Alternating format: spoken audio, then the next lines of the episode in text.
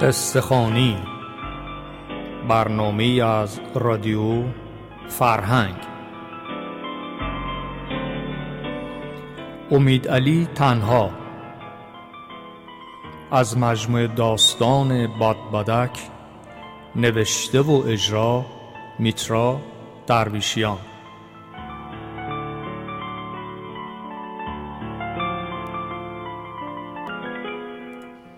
لرزشی خفیف تمامی تنم را میلرزاند. صدای فریادش قطع شدنی نبود. خود را گناهکار می‌دانستم اما از دستم کاری بر نمی آمد تا انجام دهم. به غیر از اینکه قدم بزنم و یا در جایی نشست و دو دست را در هم گره زده و فشردم بلکه آرامش خود را باز یابم سالن ساکت بود و فقط صدای نازنینم سکوت را تکه پاره می کرد. برای لحظه صدای آرام شد. ترس بر وجودم رخنه کرد اما زمانش کوتاه بود. صدای گریه بچه این بار سکوت را پر از هیجان کرد. دوست داشتم در را باز کرده و به درون بدوم اما اجازه نداشتم و تنها می توانستم قدم بزنم. بعد از حدود نیم ساعت پرستاری بیرون آمد با بخچه سفید در دست. به طرفش دویدم. خنده بر صورت خستش نقش بسته بود. آرام دستم را که میلرزی جلو بردم تا بچه را بگیرم و نگاهش کنم. آهسته گفت صاحب پسری شدی. دیگر نمی‌دانستم چه باید بکنم. یعنی دست و پایم را گم کرده بودم.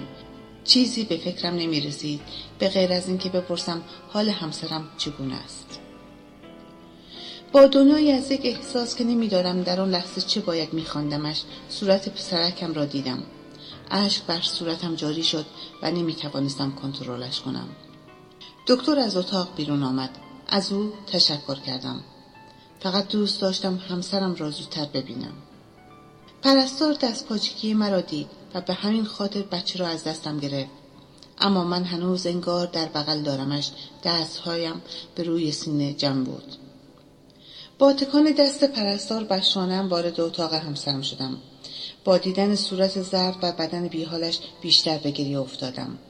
اما او خنده به صورت داشت و می‌گفت دیدی همانطور که دوست داشتی سر بود؟ دیدی؟ نگاهش کردم و با بغزی که سعی در فرو نشاندنش داشتم با سر به او آری گفتم و فقط تشکر می کردم. دوست داشتم بچم سالم باشد بچه بهتر که پسر بود. بعد از چند روزی هر دو سالم و تندرست از بیمارستان به خانه برگشتند و ما به این مناسبت جشن کوچکی گرفتیم. مادرم خودش را آماده می کرد تا نامی را در گوش بچه بخواند و خواهر و برادرهای دیگر در حال رفت و آمد برای تدارک مهمانی بودند. شب فرا رسید. همه دور هم نشسته بودیم. به رسم فامیل باید بزرگ خانه در گوش بچه اسمش را می گفت قنداق را به دست مادرم دادند. او هم زیر لب دعایی خواند و آرام صورتش را نزدیک او کرد و نامش را بدون اینکه هیچ کدام از ما بداند در گوشش خواند. بعد باز بچه در بغل دعای دیگر زیر لب زمزمه کرد و از من پرسید دوست داری چه صدایش کنی؟ این رسم ما بود که برای فرزندانمان از دو نام استفاده کنیم. از قبل با همسرم صحبت کرده بودم. و هر دو تصمیم داشتیم که نامش را امید بگذاریم. مادرم بچه را به دستم داد و گفت اسمش را علی خواندم. بی اختیار دستانم می لرزید. وقتی به همسرم نگاه کردم صورت او نیز پر از اشک بود. بچه را به سویش بردم و آرام به دستش دادم و خود در اتاق دیگر روی مبلم داده و سیگاری روشن کردم. لابلای دود سیگار به گذشته های دور رفتم. صدای فریاد بچه ها در حیات بزرگ مدرسه و زنگ دوم که درس خوشخطی داشتیم و ترس از معلمی که بیش از حد جدی بود. چه خواهد گفت؟ چه کنیم؟ در دلم آشوبی برپا بود و همین باعث شد که در بازی فوتبال شرکت نکنم و فقط گوشه کنار حیات مدرسه بیستم و دیگران را نگاه کنم.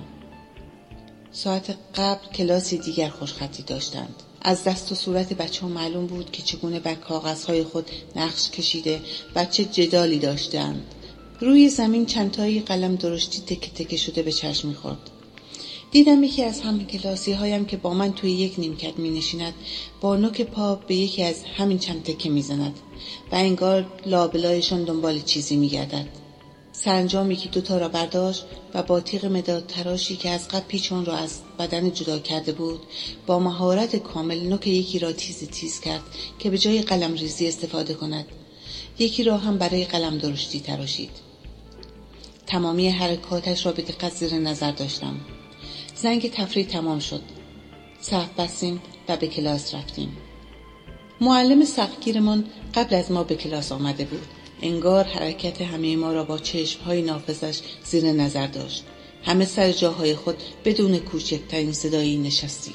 معلم با صدای رسا و محکم گفت امروز باید سعی کنید بهترین نوشته ها را به دستم بدهید. تمامی وسایل خوشخطی را روی میز بگذارید تا دیگر موقع نوشتن دنبال چیزی داخل کیف خود نگردید. گچی در دست گرفت و رفت پای تخت سیاه. این جمله را که می نویسم هم برای درشتی و هم برای ریزی استفاده کنید صدای کشیدن گچ بر روی تخت سیاه سکوت اتاق را می شکست همه بچه ها انگار چشمهایشان به دنبال گچ بود تا بقیه جمله را بخوانند. پروین توانگران غم مسکین نمی‌خورند. شروع کنید بدون اینکه با هم صحبت کنید. هر کدام از شما فقط و فقط از وسایل شخصی خود استفاده کند. در غیر این صورت از کلاس اخراج می شوید. صدای آه همکلاسیم انگار کاغذی مرا در خود پیچید. حس کردم وسایلی برای انجام تکالیفش ندارد اما زنگ تفریح قلمهایش را درست کرده بود سکوت اتاق را در بر گرفته بود روی میزهای نیمکت شیارهایی بود که می‌شد قلم و خودکار را درونش جلوی کتابها جا داد. دوستم قلمهایش را در آنجا گذاشت و من فقط متوجه او بودم. سرش را کمی پایین برد و با مشتی محکم به دهان خود کوبید. به طوری که صدای گوشت کوبیده را شنیدم. خون داشت از کنار لبش چکی می‌کرد که کف دست را چون پیاله زیر آن گرفت و شروع به نوشتن کرد. بعد با کاغذی که از دفترش کنده بود لب خود را پاک کرد ساعت نوشتن تمام شد دفترها جلوی دست معلم بود اسم بچه ها را یکی یکی از روی دفترهای جلوی دستش صدا می کرد و هر کس که نامش خوانده می‌شد سر جای خود می ایستاد. بعضی ها را از همانجا که نشسته بود دفتر را به طرفشان پرت می کرد و می گفت حیف از این همه زحمت که برایتان کشیدم. بچه ها همه توجهشان به جلد دفترها بود.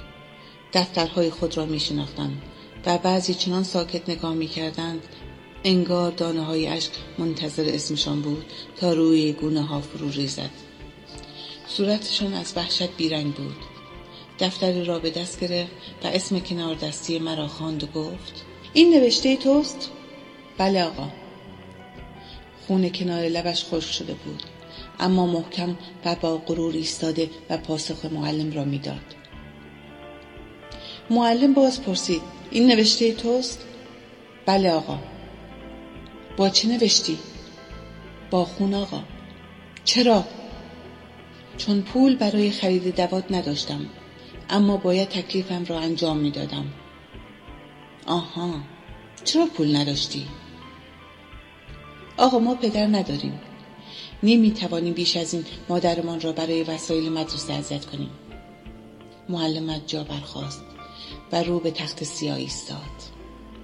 فقط تکان خوردن شانههایش را می دیدم.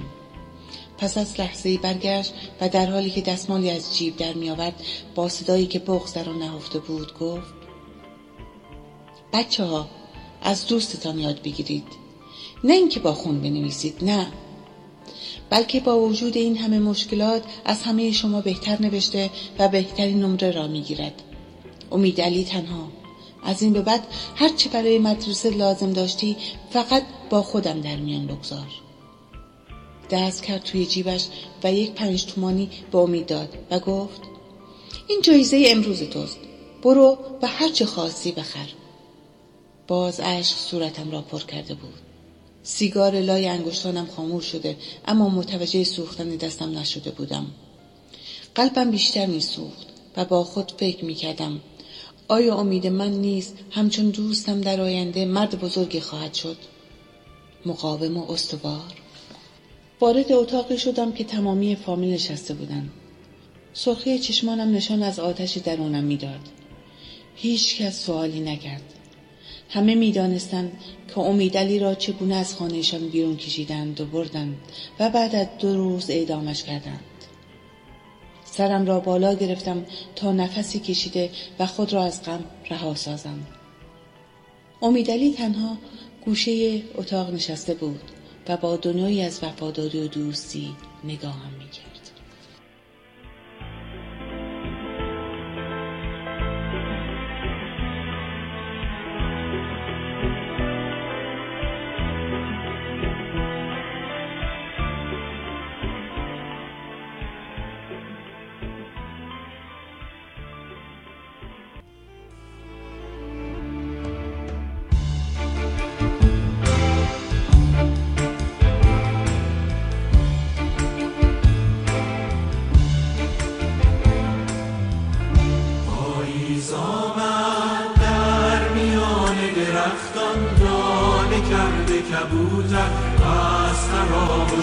باران می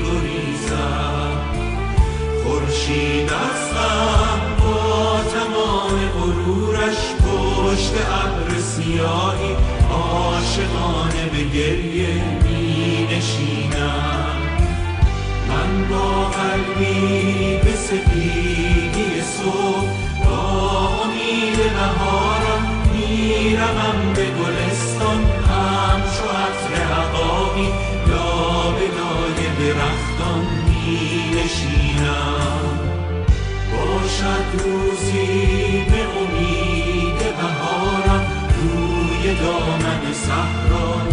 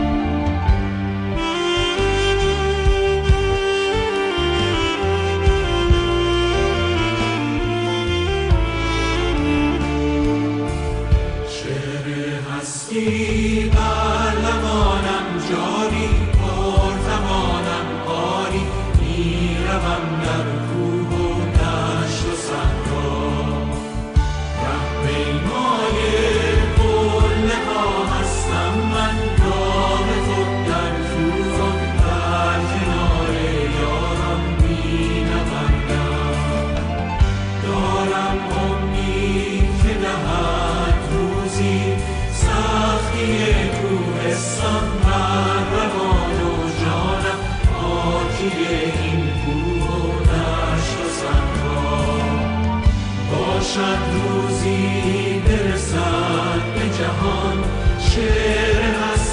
برکت راه انسان